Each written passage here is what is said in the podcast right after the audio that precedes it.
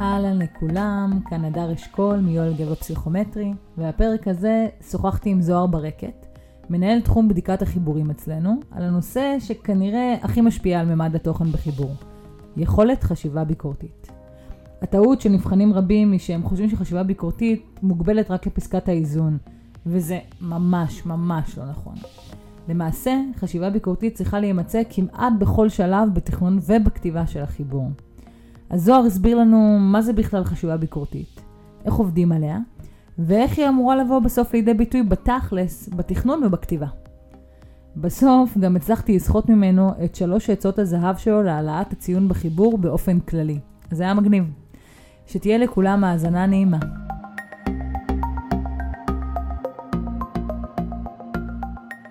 מה קורה זוהר? בסדר גמור, תודה, מה העניינים? מעולה. תמיד אני חושבת שהתלמידים uh, מתים uh, לדעת מי האנשים מאחורי בדיקת החיבורים שלהם. כאילו יש את המורה, בסדר, אני מכירה אותה, סבבה והכל, ויש איזושהי דמות ארטילאית כזאת, שזה הבודקים, והם מנחיתים עליי כל מיני uh, הערות והצעות. אז יאללה, הנה ההזדמנות שלהם להכיר, אבל אני לא, ה... אני לא הבודקים. אתה הקוסם מהרצוץ, אתה מפעיל את הדברים כן, מאחורי, מאחורי נכון. המסך. ממש, ממש מאחורי המסך. טוב, אז על מה אנחנו מדברים היום? אמ, אנחנו נדבר היום על הרעיון שהוא אולי הרעיון המופשט ביותר בהקשר של החיבורים, והוא הנושא של אה, חשיבה ביקורתית בחיבורים, ו... ולמעשה חשיבה ביקורתית בכלל. כן, האמת שאני חושבת ש... להעלות נימוקים בעד, או להעלות נימוקים נגד, זה משהו שמאוד קל לתפוס. כאילו, אם אני מנסה לשכנע מישהו למה כדאי לעשות את זה, או למה לא כדאי כן. לעשות את זה, ודווקא העניין של להביע חשיבה ביקורתית, קודם כל זה מין איזה...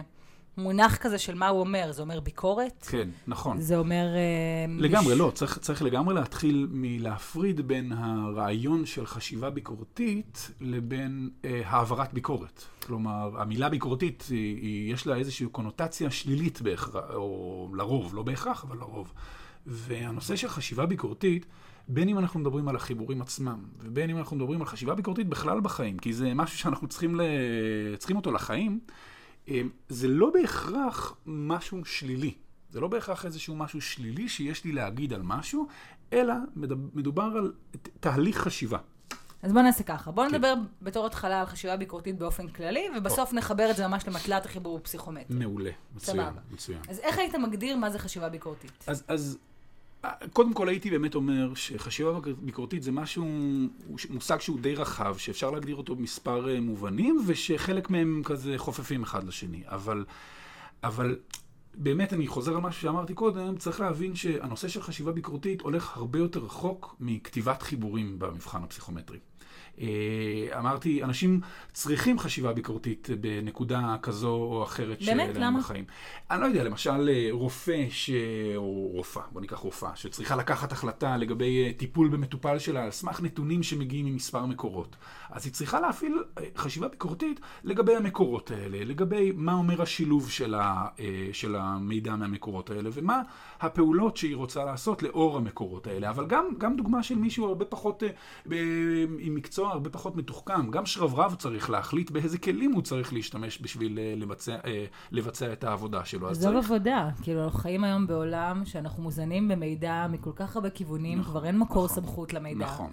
היכולת שלי להבין ולנתח את המידע שאני מקבלת ולהפעיל עליו חשיבה ביקורתית, לא אגיד, קראתי את זה ברוטר, זה בטוח נכון. כן, נכון. או כאילו, אבל uh, אמרו את זה בעיתון הזה, אז זה כנראה בולשיט.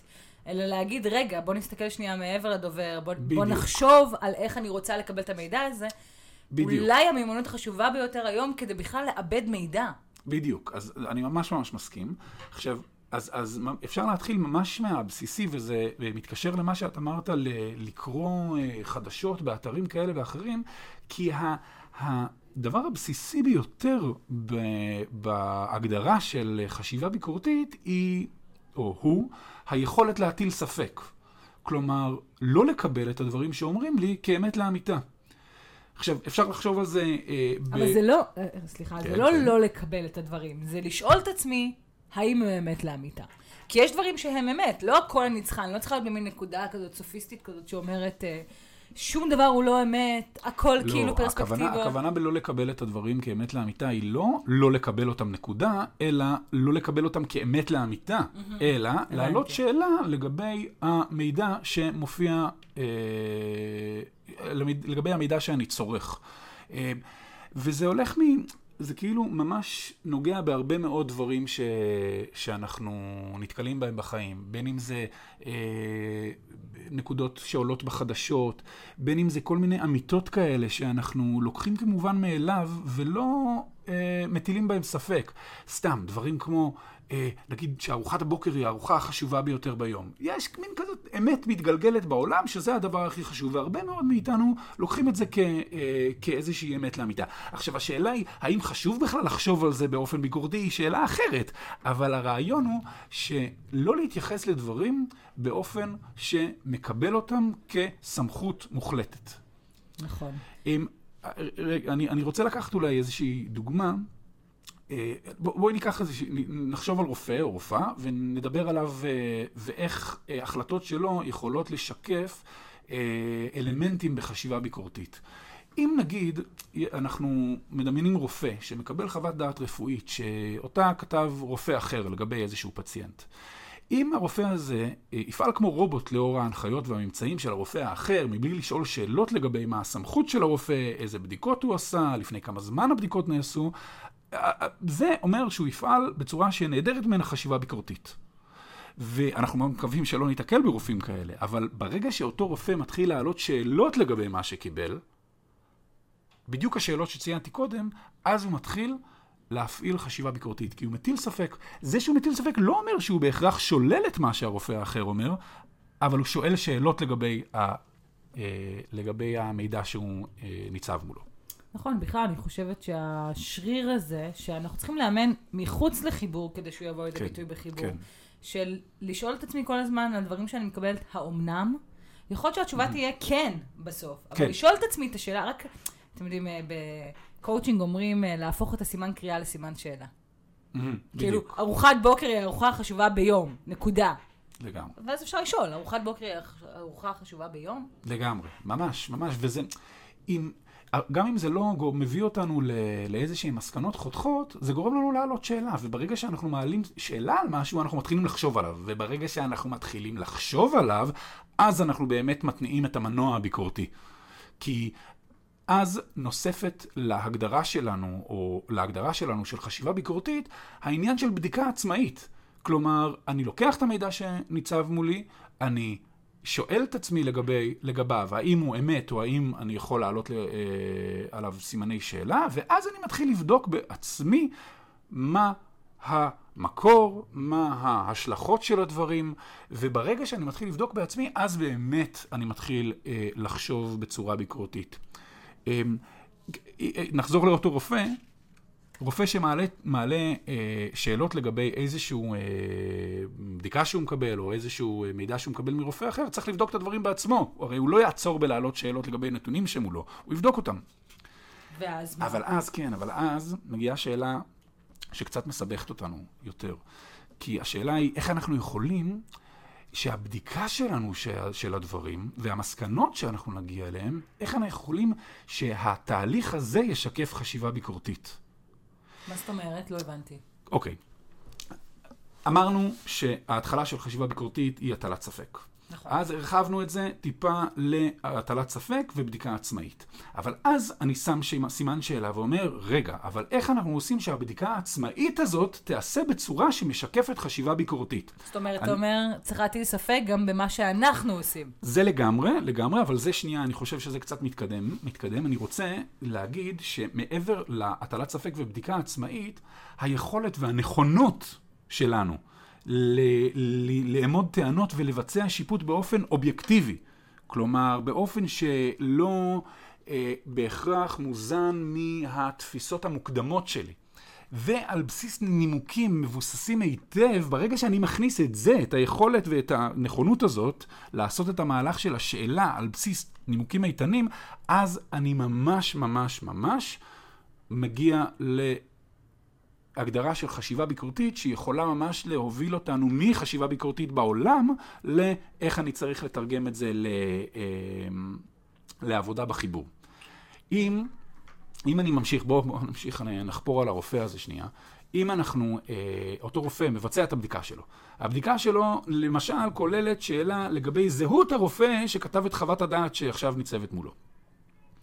אה, זה, זה שאלה לגיטימית, כלומר, אנחנו רוצים לבדוק האם הרופא ההוא הוא מקצועי. בשביל לבדוק האם הטענות שהוא, או האם הממצאים שהוא העלה הם ממצאים רלוונטיים ו- ו- ומעניינים. אבל אני רוצה שנייה להעלות איזושהי שאלה. אם הרופא שלנו מטיל ספק בחוות דעת שנכתבה על ידי הרופא הקודם, בגלל שמי שכתב אותה הוא עמית לעבודה שעולה לו על הסעיף, כלומר שממש מעצבן אותו, האם זה שיפוט אובייקטיבי? האם זה חשיבה ביקורתית? אז אתה אומר, צריך גם להפריד בין אה, שיקולים כשרים לשיקולים לא כשרים. לגמרי, לגמרי, בגלל, ש, בגלל שיש סיבות לערער על דברים שלא קשורות לביקורתיות, אלא קשורות ל... אני לא סובל את הבן אדם כן, הזה, לא. כל מה שהוא אומר זה בולשיט. בדיוק, ולפעמים, בגלל שאנחנו אנשים שמונעים מרגשות, הרבה מאוד מה... אה, אה, מהסיבות לזה שאנחנו לא מקבלים דברים שמישהו אחר אומר, זה לא בהכרח בגלל הדברים. שהוא אומר, אלא בגלל מי שאומר. מה שנקרא הטיית אד הומינם. לגמרי, לגמרי, כן. ואנחנו עושים את זה המון, המון, המון, המון. אני רואה ב... את זה מלא, אם אני חוזרת לדוגמה של האקטואליה, mm-hmm. שאתה קודם כל מסתכל איפה הדברים נכתבו. בדיוק. ואז אתה אומר בדיוק. לעצמך, טוב, זה נכתב בארץ, אז כנראה שזה, או טוב, זה בישראל היום, אז כנראה שזה. בדיוק, אבל... ולפעמים, ולפעמים אנחנו גם מגבילים את עצמנו לצרוך את הדברים שאנחנו, את המידע שאנחנו צורכים, רק ממקורות שעליהם אנחנו לא כועסים, או עליהם אנחנו לא מערערים מעצם המקור. ואם אני חוזרת שנייה לתפיסה שמה שקורה היום, זה אפילו קל יותר, כי יש איזשהו אפקט של תיבת תהודה כזאת, כן, שהרבה כן. יותר קל לנו רק לקבל מידע שתואם לדעות שלנו מלכתחילה, נכון. ואז להיות בטוחים שברור שאנחנו צודקים נכון. וכולם חושבים ככה. כן, וזו בעיה רצינית בגלל שזה, ב, למעשה זה פוגם ביכולת שלנו להפעיל חשיבה ביקורתית, בגלל שאם אנחנו נסתכל על, אה, אה, ניקח יום ואנחנו נסתכל אה, על אתרי חדשות, אם אני אקח רק אתר אחד, אז אני לא אצטרך להפעיל יותר מדי סימני שאלה לגבי המקור, בגלל שאני מקבל את המקור כ... אוקיי, זה משהו שאני רוצה לשמוע, אבל אם אני אקח, סתם לצורך העניין, באמת, אה, אה, אני אקח יום אחד שאני קורא את החדשות, גם באתר של הארץ, ואז מצד שני, גם באתר של ישראל היום נגיד, משהו כזה, בגלל שנקודות המבט שאני אתקל בהן הן כל כך שונות אחת מהשנייה, אני אהיה חייב להפעיל סימני שאלה לגבי הדברים שנאמרים לי, וגם כמובן לגבי המקור, אבל זה יחייב אותי לעשות פעולה של חשיבה ביקורתית. והדבר נהיה אפילו יותר קיצוני, כשאנחנו חושבים על זה שלהרבה מאוד אנשים, מקור המידע שלהם הוא אה, רשת חברתית. עכשיו, הרבה אנשים כבר עזבו את פייסבוק, אבל אה, לא יודע מה, טוויטר, לא, או, או, או, או, או, או אינסטגרם. במובן הזה, המקור מידע שלנו הוא הכי... אה, אני יצרתי אותו, עצרתי אותו באלף, כלומר, אני יצרתי אותו כמקור מידע שמשקף רק את הדברים שאותם אני רוצה לראות. ומה עשיתי בזה? ביטלתי את הצורך שלי לחשוב באופן ביקורתי על משהו, בגלל שאני מקבל את המידע שלי, בגלל שאני בחרתי את זה, אז אני לא מתמודד בכלל עם רעיונות שמגיעים מאנשים שחושבים אחרת, או רעיונות שהם מנוגדים למה שאני חושב. אז צעד ראשון באימון השרירי של חשיבה ביקורתית, תתחילו להקשיב לאנשים שאתם לא מסכימים איתם. לגמרי. תתחילו לעשות subscribe ולעקוב אחרי האנשים. שדווקא הם נגד הדעות שלהם. אני חייבת לספר פה משהו, כן. שאני תמיד מספרת בכיתות שלי בשיעור על uh, פסקת איזון, וכשאני מתחילה לדבר על חשיבה ביקורתית באופן כללי, אז אני מספרת שיש כותבת בשם קתרין שולץ, שאם אתם רוצים אגב המלצה לקריאה באנגלית מעולה, אז זה ספר שלה נקרא On Being Wrong, על uh, להיות טועה, משהו כזה. לא פשוט להיות טועה. כן, בדיוק. כן. והיא מעלה בדיוק את הנקודה הזו, שקודם כל להיות טועה... את יודעת, אבל רגע, את יודעת מה המזל שלי? מה? שאני אף פעם לא טועה. זה בדיוק, בדיוק עליך היא מדברת. זה חשיבה ביקורתית. כן, ואני תמיד צודקת, פשוט האחרים הם... כן, כן, כן, נכון, נכון. אז היא מדברת על זה שבעצם ברגע שאנחנו בכלל מתמודדים האפשרות שיש מצב שאנחנו טועים, שזה בדיוק חשיבה ביקורתית, להטיל ספק גם בדעות שלנו. לגמרי. יש בזה איום מאוד גדול על האגו שלנו ועל הדימוי העצמי, וזה נורא לא נעים. ואז אנחנו נכון. מפתחים כל מיני מנגנוני הגנה כדי להתמודד עם זה. מנגנון הגנה הראשון הוא הימנעות. זאת אומרת, אנחנו באמת לא מוכנים לדבר, חוסמים את מי שלא מסכים איתנו, כן. לא נחשפים לעיתונות מהצד השני, כאילו כן. אומרים, לא, זה שחור או לבן, אני לגמרי. מקשיב רק לשחור. וג, וגם, ורק אני צודק. כן. כן. עכשיו, כל הסיפור שלה התחיל מזה שהיא עשתה אה, סקר בעבור הניו יורק טיימס, שהיא שאלה אנשים איך זה מרגיש אה, כשאתה טועה. ומלא אנשים אמרו לה, זה מרגיש אה, חרא. כאילו, אני מרגיש מתוסכל, אני מרגיש ירידה בדימוי העצמי, אני מרגיש רע, ואז היא אמרה, כולם לא הבינו את השאלה שלי. אה, נדמה לי שאני מכיר דיברנו על זה, אני חושבת, כן. אני Mm, ואתה. אוקיי. אה, זה, אמ, נכון. אני מספרת לטובת המאזינים. הבנתי. אה, כן, כן, תמשיכי, סיפור אז היא אמרה, אה, כולם לא הבינו את השאלה שלי, כי מה שהם סיפרו לי, זה איך הם מרגישים כשהם מגלים בדיעבד. שהם. טועים, כן. אבל בתכלס, כאשר אני טועה, לא זה- מרגישים כלום. זה מרגיש מעולה. כן. אני בטוחה שאני צודקת, אני לא יודעת שאני כן. טועה. אז אני חושבת שמכאן זה מתחיל. Mm. את לא מרגישה שאת טועה. אז תמיד תניחי שיש מצב שאת טועה, כי זה לא, לא יהיה לזה סיגנל כזה של, "מ, נראה לי שאני מדברת שטויות. כן. והדבר השני שהיא אומרת, אבל זה באמת, סליחה שאני קוטע אותך, Mm-hmm. זה באמת הדבר הקשה ביותר, כלומר להפעיל חשיבה ביקורתית על דברים שאני אומר. זה, זה באמת דבר שהוא לא קל לעשות, אבל שכמו שאת אומרת, הוא הכרחי לעשות, הוא, הוא הכרחי לעשות בשביל לבדוק את הדרך שלנו, בשביל לבדוק את ה... את, אה, ואגב, גם בשביל לבצר את העמדה שלנו.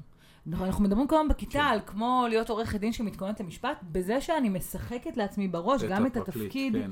של פרקליטו של השטן, כן. וכאילו מאתגר את עצמי בשאלות נגדיות, אני מצליחה להבין יותר טוב למה אני מחזיקה בעמדה לפעמים. זה רק מחזק לפעמים את היכולת שלי להגן עליה, זה לא דבר רע. מסכים?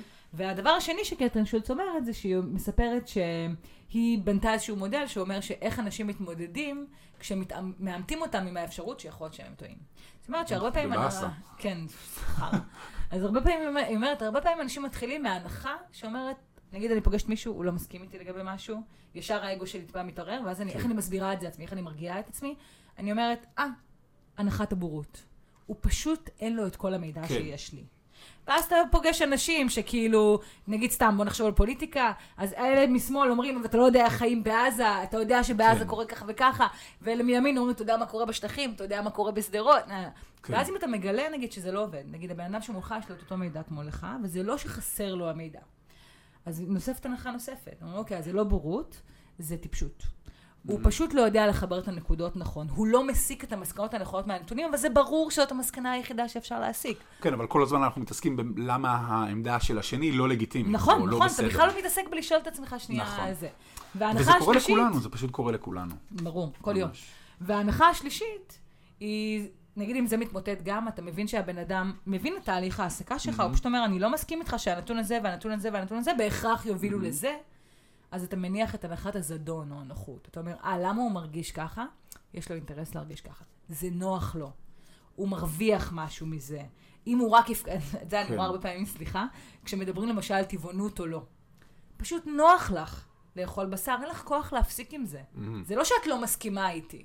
זה לא ש... עכשיו, מה תכלס, אם אני רוצה להגיד שנייה משהו, מה האמת? האמת היא כנראה שאין אמת אחת בנושאים הללו, ואגב, נושאי חיבור פסיכומטרי הם כאלו, כן.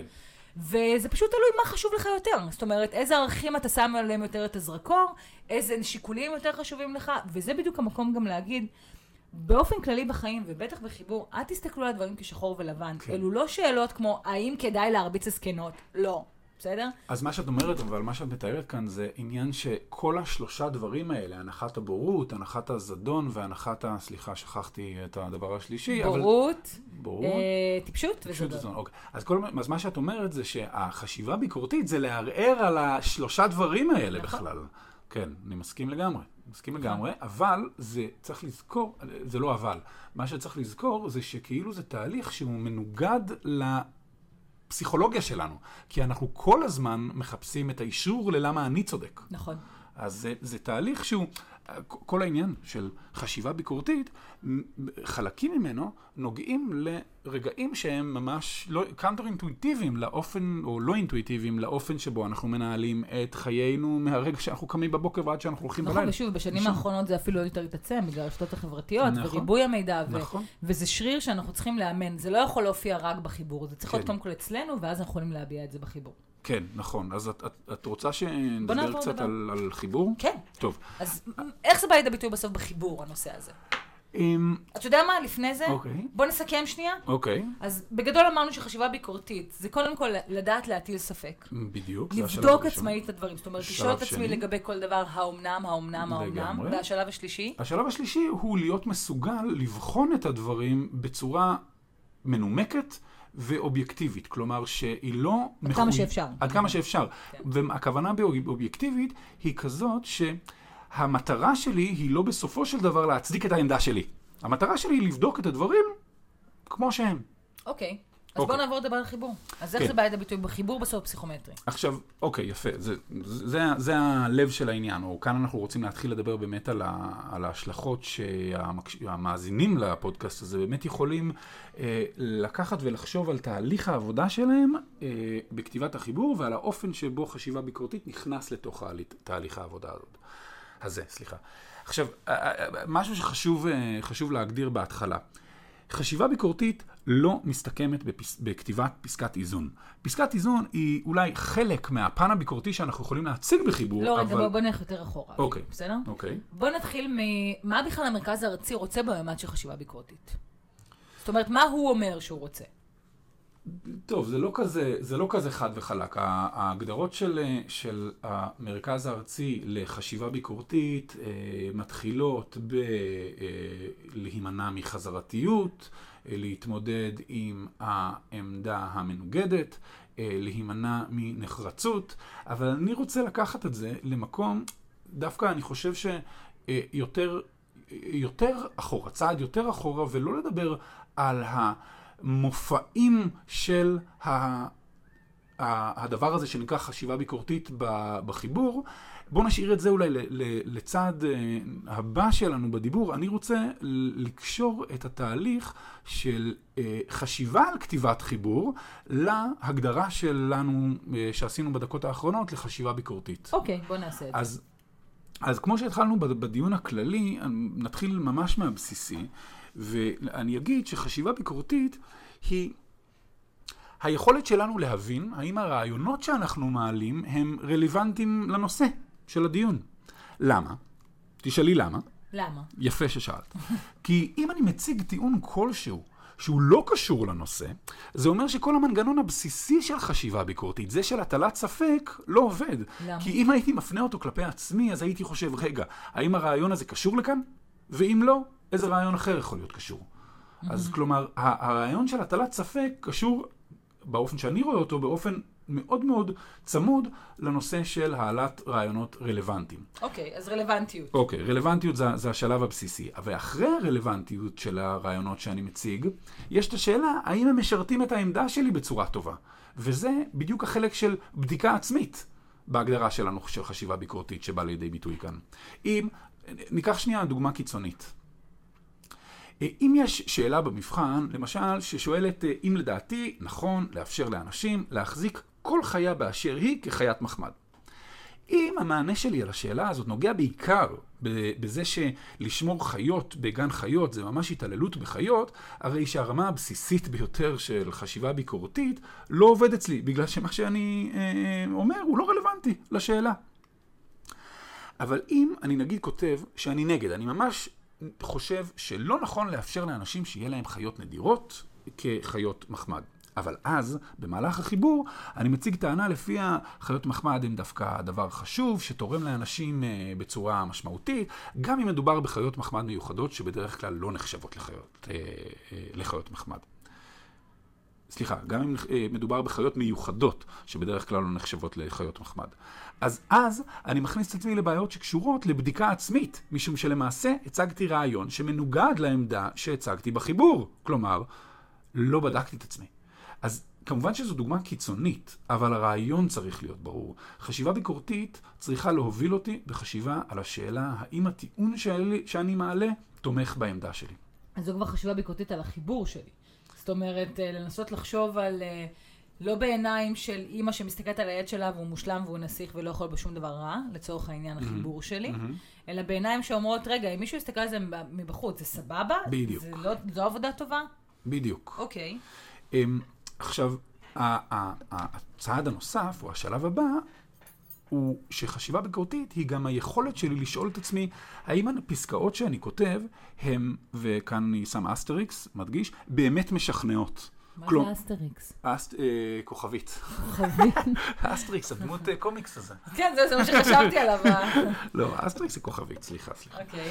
אוקיי, אז, אז העניין הוא, האם אני מציג רעיונות מלאים ומנומקים שמסבירים בצורה טובה את העמדה שלי? כלומר, כאן נכנס הנושא של היכולת והנכונות לאמוד טענות ולבצע שיפוט באופן אובייקטיבי. כן, זה מה שאנחנו קוראים לו... מהגדרה שלנו אה, של חשיבה ביקורתית. זה מה שאנחנו קוראים לו בשיעור, בחינה ביקורתית של הטענות שלנו. בדיוק, בדיוק. אה, רגע, רגע, אבל כאילו העניין הוא שחשיבה ביקורתית מכל הדיבור הזה היא בעצם תכלס הכל. כל מה שקשור לתוכן החיבור צריך לעבור דרך המשקפיים של חשיבה ביקורתית. רלוונטיות, אה, אה, מידת השכנוע של הנימוקים, אה, האם הם מלאים והאם הדוגמאות שאני משתמש בהן הן טובות. כלומר, זה באמת, באמת נוגע בלא מעט מהדברים. עכשיו, זה, כש, כשאני מדבר עם בודקים שלנו אה, על, על הדברים האלה, על חשיבה ביקורתית, או על איפה הם מזהים אה, בעיות אה, קונקרטיות בחשיבה ביקורתית אה, אה, אצל תלמידים, כמעט, אה, כמעט באופן גורף הם מדברים איתי על משהו שאת הזכרת קודם, על הנושא של חשיבה בשחור לבן. אה, על, על, על הנושא הזה של שתלמידים מציגים את העולם כאילו הוא מחולק לנכון, לא נכון. העמדה שלי כאמת לאמיתה מול העמדה של האחרים כזוועת עולם ומשהו שלא צריך להתייחס אליו בכלל. אבל הנושא הזה של חשיבה ביקורתית הוא, הוא, הוא יותר מורכב מזה. אה, אז שווה לדבר על זה קצת. עכשיו, בואו בוא נדבר על מטלת החיבור. מטלת החיבור בדרך כלל מציגה לתלמידים שני צדדים של סוגיה מסוימת ודורשת מאיתנו להביע עמדה. עכשיו, ברגע שאנחנו ניצבים מול שאלה כזאת, טבעי שנחשוב באופן בינארי, כלומר באופן של אחד צודק, אפס טועה. Um, הבעיה עם צורת החשיבה הזאת מתחילה בחשיבה שלנו על הנושא וממשיכה באופן שבו אנחנו כותבים את החיבור. למה אני מתכוון? אם אנחנו כותבים את החיבור מתוך נקודת המבט שאומרת, הדעה שלי היא הדעה הנכונה, כמו שאמרנו קודם, אנחנו ממש מכינים את הקרקע לחיבור שתהיה לו בעיה בחשיבה ביקורתית. משום שאם הדעה שלי היא נכונה, אז הדעה של מישהו אחר היא פשוט לא נכונה, ואני לא אתייחס אליה בצורה כזאת שחושבת שוואלה, אולי יש איזשהו משהו אמיתי או נכון בדברים אחרים בצד השני, אלא אני אתייחס אליה בצורה מבטלת. אז איך היית רוצה, איך היית מציע לנסח את זה אחרת? כי אתה בסוף כן רוצה לבסס איזושהי עמדה ולהגיד, זאת העמדה הנכונה בעיניי. נכון, אבל הייתי רוצה שתלמידים, אה, ברגע שהם כותבים חיבור, שהם יכניסו את העניין הזה של חשיבה אה, בשחור לבן למודעות שלהם. כלומר, אני אבין ברמה הבסיסית ביותר, ברמה הראשונית ביותר, שהחיבור שלנו הוא חיבור דעה. הוא לא חיבור שבו אני מתבקש להוכיח שצד אחד הוא נכון וצד שני הוא לא נכון. זאת נקודה ממש חשובה בעיניי. היא, היא מאוד מאוד, היא מאוד חשובה בגלל, גם בגלל האופי של השאלה, אבל גם בגלל שכאשר אנחנו כותבים משהו בלחץ זמן, למעשה, כאשר אנחנו עושים כל דבר בלחץ זמן, אנחנו הרבה יותר חכמים, הרבה, אה, סליחה, הרבה פחות חכמים, הרבה פחות מתוחכמים ממה שאנחנו... ואז אנחנו אה, נוטים יותר לחשיבת שחור לבן. בדיוק, בדיוק, אנחנו נוטים כן. לזה אה, אה, הרבה יותר. ואם אנחנו ממש בתרגול שלנו אה, נתחיל לשלב את, את העניין הזה של אני מציג בחיבור את הדעה שלי, ויש דעות אחרות והן לגיטימיות, אבל אני חושב שהדעה שלי היא, או סליחה, אבל אני מחזיק בדעה שלי בגלל ש... Mm, זה לא שאני חושב שהדעה שלי היא נכונה בגלל ש... Mm, כלומר, בגלל נימוקים, אלא אני מחזיק בדעה שלי בגלל, ואז לפרק. בחרתי uh, לפרק... לחשוב ככה כי. בדיוק. אוקיי, מה עוד? אוקיי, אז, אז הדבר הבא זה שצריך להימנע, הדבר הבא בהקשר של השחור לבן הזה, הוא שצריך להימנע מלהציג את הטענות שלי כאילו הם דברים שהם בהכרח נכונים. אלא צריך להתייחס לדברים ש, שאני מציג כדברים שאני חושב שסביר שהם יקרו. לא בהכרח נכונים, או לא בהכרח הם יקרו, אלא דברים שסביר שהם יקרו. אה, אני למשל לא, לא אכתוב משפטים שמנוסחים בצורה של אם יעשו ככה, יקרה ככה. או אם דבר מסוים יקרה, הרבה אנשים יפעלו בצורה אחרת. אמ, אנחנו לא יכולים לדעת מה יקרה, ואנחנו צריכים להימנע מניסוח שמציג סיטואציות אפשריות כאילו הם היו דבר בטוח. אז במקום וגם, לחשוב... וגם, בוא נוסיף כן. עוד משהו על הקומה הזאת של ההבחנה בין אה, דעה לעובדה. כן. כשאתם מסיקים משהו, למשל אתם אומרים, יש כמה עובדות, זה וזה וזה, ולכן, לדעתי התוצאה תהיה ככה. אז א', באמת תשתמשו במילים מרככות, כמו נכון. לדעתי, סביר שיקרה, ככל כן, הנראה, בדיוק, כזה. בדיוק. ויותר מזה, תבססו את זה. זאת אומרת, תמיד תלמידים שואלים אותי, תגידי, עד, עד לאיזה רמה אני צריך לבסס? ואני תמיד אומרת, אם זה משהו שהוא עובדה שמוסכמת על כולם, אז פשוט תניח אותה שמה. אבל אם אתה עושה איזושהי הסקה ממנה, זה המקום שבו אתה צריך להגיד, לדעתי יקרה ככה, ואז מגיע החלק שלה. כן. למה? כן, אבל... למה לדעתך זה יקרה? נכון, שזה אולי זה דבר נושא מאוד לפרק מאוד חשוב. כן, לגמרי כן. נושא לפרק אחר, אבל העניין הוא כזה שאני רוצה שמי, שהמאזינים אה, לא ייקחו אה, בהכרח רק את ה... להוסיף את המילה לדעתי, או שייתכן שיקרה, אלא שיכניסו את זה, כ... ישתמשו בזה כאופן חשיבה. לא להיות נחרץ. לדבר על דברים כאפשרויות, כדעות שלי, לא כעובדות ולא כדברים בטוחים ב-100%. ואם יעשו כזה דבר, אה, אם, אם יגייסו את, ה, את השריר הזה של לא להיות נחרץ, של לחשוב באופן ביקורתי, אז ה- ה- החיבורים שהם אה, אה, יכתבו והטענות שהם יעלו, יהיו הרבה יותר משכנעות והרבה יותר מבוססות. עכשיו, עכשיו, על אותו משקל, השחור לבן, הנושא של השחור לבן גם אה, אה, קשור לנושא של הפרזות. ושוב, כשאנחנו בלחץ זמן, אנחנו מדברים בסופרלטיבים. אנחנו מדברים ב... ב- בטוח, בטוח, אנחנו מדברים בדוגמאות שהן קיצוניות אה, ו... אה, וכן הלאה. ההפרזות והשימוש בדוגמאות אה, קיצוניות בדרך כלל פועל נגד המטרה של התלמיד להציג חיבור אה, ביקורתי, בגלל שכאשר אנחנו משתמשים בדוגמאות קיצוניות או באמירות קיצוניות, אנחנו או... אה, או, או שיוצא מזה שאנחנו אנשים קיצוניים שהם לא יכולים לבדוק את הדברים בצורה אה, ביקורתית או בצורה כזאת שחושבת על, על הצד השני, או שאנחנו, שעולה מהחיבור שאנחנו מעלים טענות שפונות אל הרגש. כי בואו ניקח שוב, דוגמה שעולה מדי פעם בחיבור והיא בעייתית. שואה. כן? זה, זה מצחיק אבל זה לא מצחיק. כשאנחנו לפעמים מנסים לשכנע משהו, אז אנחנו הולכים לדוגמאות הכי קיצוניות שיכולות להיות, בגלל שהן באמת יטו את מנצחות הכל, לא? כל, דיון מסתיים בדיוק. בהיטלר. בדיוק, אבל זה ממש לא מתאים.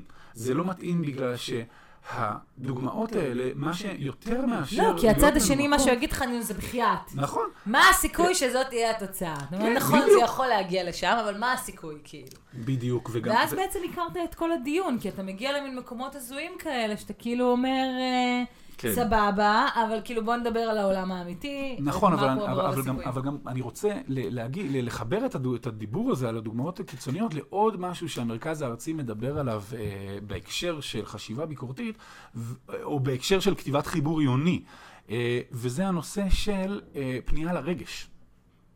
דוגמאות קיצוניות, כמו כל מיני דברים שעולים בחיבורים מדי פעם, על ילדים מסכנים, או על השואה, או על, אה, אה, אני לא יודע מה, ביטחון ישראל המעורער, או דברים כאלה, הם בדרך כלל מנסים לפנות לרגש של הקורא, וזה לא המטרה שלנו בחיבור בכלל, וברגע שאנחנו עושים את זה, אנחנו למעשה לא באמת מראים חשיבה ביקורתית כן, וזה גם לא חיבור דיון אקדמי. לגמרי. זה הופך להיות נאום לגמרי. שדמגוגי כזה. כן, אז כאילו כתיבה נחרצת, חד-ממדית, אה, כזאת שלא מתייחסת ל- לדיון הזה, כ- לדיון בחיבור, כמשהו שיש לו אמצע, אלא נכון או לא נכון, זה הדברים שמכשילים אה, תלמידים אה, שמנסים לכתוב חיבור, שיהיה בו נופח של חשיבה ביקורתית. אז אי אפשר לסיים בלי להתייחס לפסקת האיזון. כן. אז דבר איתנו. פסקת האיזון היא, היא מאוד חשובה. אבל היא צריכה תמיד להיות תחת הכותרת של בוא נחשוב על פסקת האיזון באופן ביקורתי. כלומר, בוא לא נגיד, יש את הצד השני, והם טועים כי. או נבחר נימוקים מטומטמים של הצד השני, כי מאוד קל לבעוט בהם. לגמרי, לגמרי. זה ממש לא המקום שאנחנו צריכים להיות. כלומר, זה שיש חיבור, שיש בו פסקת איזון, כלומר, שיש בו פסקה שבה מתייחסים לצד השני, לא אומר שהחיבור הזה מציג חשיבה ביקורתית, בכלל. אפילו יותר מזה, התמודדות לא טובה עם הצד השני, כלומר, התמודדות שמציגה התנגדות קטגורית, או כזאת שאומרת... מה זה התנגדות קטגורית? אה, אה, כלומר, שמציגים את הצד השני ואומרים, הוא לא צודק, הוא לא נכון. אה, פוסל את הצד השני לגמרי. כן, כן, זה אפילו פוגע בחשיבה הביקורתית, ב, אה, סליחה, באספקט של החשיבה הביקורתית בחיבור. אז פסקת האיזון היא חשובה. היא חשובה, ובמובן מסוים אני, אנחנו יודעים שבודקים של המרכז הארצי די מצפים לראות אה, פסקת אה, אה, איזון, או פסקת חשיבה ביקורתית. זה חלק מכללי הטקס. זה לגמרי, לגמרי. הם אה, מצפים. אני יודע את זה, אני יודע שהם מצפים אה, אה, לראות את זה, אבל זה לא מספיק. כלומר, הנוכחות של הפסקה הזאת היא לא מספיקה בשביל להביע חשיבה ביקורתית. הפסקה הזאת צריכה לעמוד בקריטריונים שדיברנו עליהם בחצי שעה הקרובה, של... האחרונה. לא להיות... אה, סליחה, האחרונה. אני, אני פשוט מצפה לעוד חצי שעה של דיון לא, לא פורה לא, בנושא. לא, לא, אנחנו עומדים לסיים. כן. אז... אה, פסקת האיזון צריכה לעמוד בקריטריונים האלה של לא להיות נחרצת, לראות את, ה, אה, את, ה, את דרך האמצע ולא אה, חשיבה בשחור לבן. יש לדעתך איזושהי היררכיה בין uh, סוגי פסקאות האיזון, שמיטת בסיס, לעומת הצעת פתרון הפשרה או לא, הסתייגות? לא, ממש לא, ממש לא. אני ממש חושב שברגע שמשהו מבוצע בצורה טובה, כלומר בצורה שהתלמיד חשב עליה והציג את הדברים שהוא חשב עליהם בצורה בצורה מנומקת ובצורה כזאת, אה, אה, שוב, לא נחרצת, אז אין היררכיה לסוג כזה או אחר. אז מה שאתה אומר בעצם זה קודם כל כבוד לעמדה הנגדית גם בפסקת האיזון. לגמרי.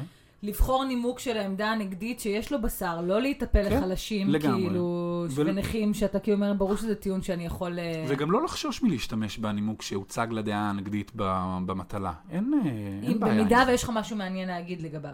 כן, נכון, נכון. כן. נכון, צודקת. כן, ולא לפסול את העמדה כולה, אלא להתייחס לנימוק נקודתי שלה. לגמרי, לגמרי. זה לא, זה לא העמדה שאנחנו פוסלים, אלא אה, איזשהו אה, טיעון שיש לעמדה הנגדית שאנחנו לא מסכימים איתו, או חושבים שהוא חלש.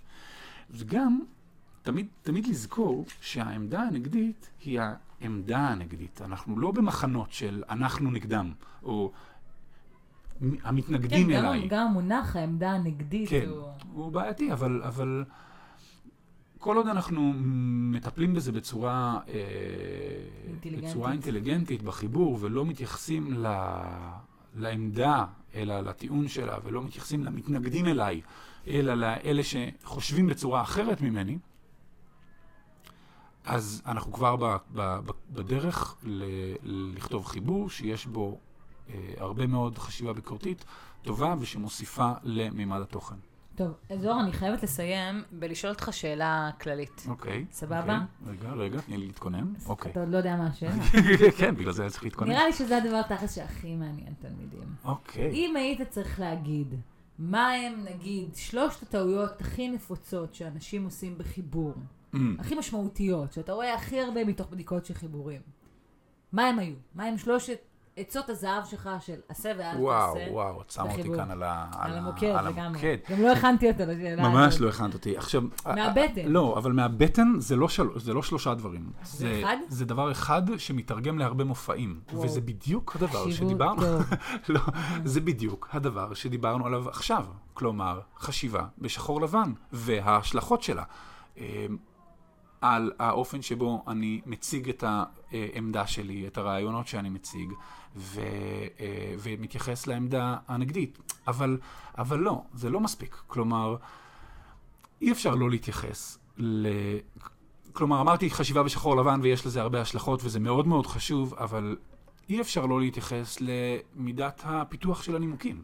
כלומר, אם מישהו רק מציג אה, רעיונות בפסקאות... שיכולים ה... להיות מעולים. שיכולים להיות מעולים, כן, כן ממש. ברמת הרעיון, אחלה נימוק. כן, אבל ברגע שלא מפתחים אותם על ידי הסברים, דוגמאות או דיון כלשהו, מה יוצא? יוצא חיבור דל.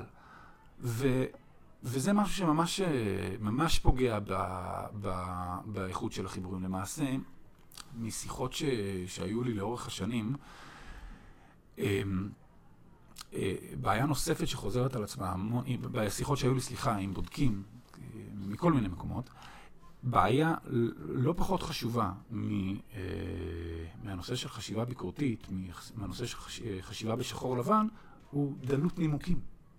אבל אנחנו קצת נכנסים כזה למין דיון בפוד... שכדאי להקדיש לו פודקאסט אחר, אבל שאלת אותי לגבי כמה דברים מרכזיים שעצות, עצות זהב, לא לחשוב בצורה של שחור לבן, ולכתוב, להסביר דברים, לא רק להציג דברים, להסביר דברים. בצורה מלאה ומפורטת. בצורה מלאה, כן, כן, כי אחרת אתם שמים את עצמכם במין מקום שיהיה לכם מאוד קשה לקבל ציון גבוה במימד התוכן. אנחנו מדברים כרגע כן. בדיון הזה על מימד התוכן. אז חשיבה, שחור לבן ונימוקים. דלים זה שני דברים שאני לגמרי חושב שהם הפוקוס שצריך להיות לכל מי שלומד לכתוב.